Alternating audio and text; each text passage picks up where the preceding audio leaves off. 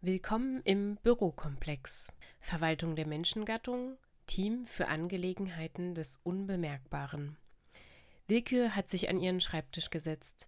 In den Spiegel hat sie noch nicht gesehen. Die kleine Überraschung für später hebt sie sich gerne bis zum Mittag auf. Aber sie hat eine Vermutung.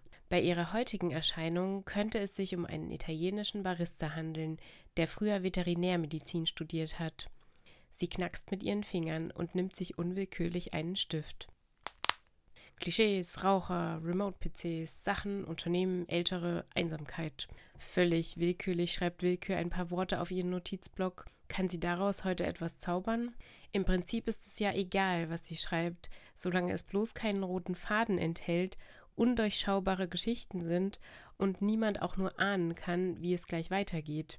Außerdem will sie sich ja selbst nicht den Spaß an der Arbeit verderben durch zu viel Vorarbeit oder Recherche zu irgendwelchen Themen. In ihrer Schreibwerkstatt soll alles schön ungeordnet bleiben. Ich, ich, ich, ruft sie auf einmal. Jeder ist sich selbst ja nur der Nächste. Und durch dieses kleine Wörtchen wird dieses Lebensgefühl so schön ausgedrückt. Im Polnischen heißt dieses Wort übrigens sie zwei, drückt also quasi das Gegenteil von dem aus, was es im Deutschen sagt. Was so ein Ich alles kann und macht und denkt, das will Willkür jetzt ergründen. Allerdings muss es schon ein Kontrastprogramm dazu geben. Die anderen Personalpronomen stehen als Gegensatz auf der nächsten Seite der Geschichte. Manchmal schließt sich aber auch eine völlig andere Perspektive an, man kann das vorher ja nie wissen. Sie ist nur eine Schreibtischtäterin, nur eine kleine Instanz in der Verwaltung der Menschengattung, die in der Hierarchie unter und über sich viele andere Instanzen hat.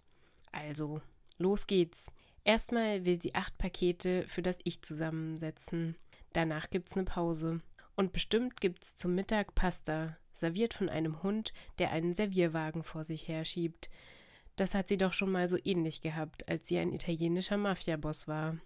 Was hat sie also jetzt schon mal angefangen? Ach ja, Klischees. Die gibt es über so vieles. Das Klassische ist aber immer noch am besten. Mau und Fran, so wie sie von den Alteingesessenen hier immer noch gerne genannt werden.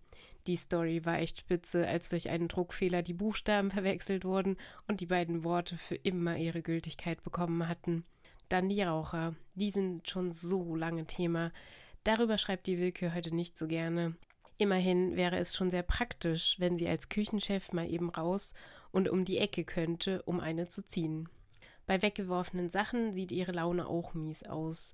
So eine Unternehmensgeschichte, die bringt dann die Arbeit wieder in den Schwung. Da kann sie mal so richtig aus dem Nähkästchen plaudern. Ältere und gleich im Anschluss die Einsamkeit. Meine Güte, das zieht sie richtig runter. Vielleicht braucht sie doch mehr Zeit als gedacht. Also mal wieder Überstunden. Na toll. Wer hat sich die blöde Acht-Tage-Woche in dem Bürokomplex eigentlich ausgedacht? Das war jedenfalls niemand vom Team für Angelegenheiten des Unbemerkbaren. Sie weiß noch, wie sich ihr Kollege Chaos beschwert hat über die Regelung, aber der vorgesetzte Ordnung hat sich sowas von aufgespielt, dass es kein Zurück mehr gab in der Wochentag-Vergabeabstimmung.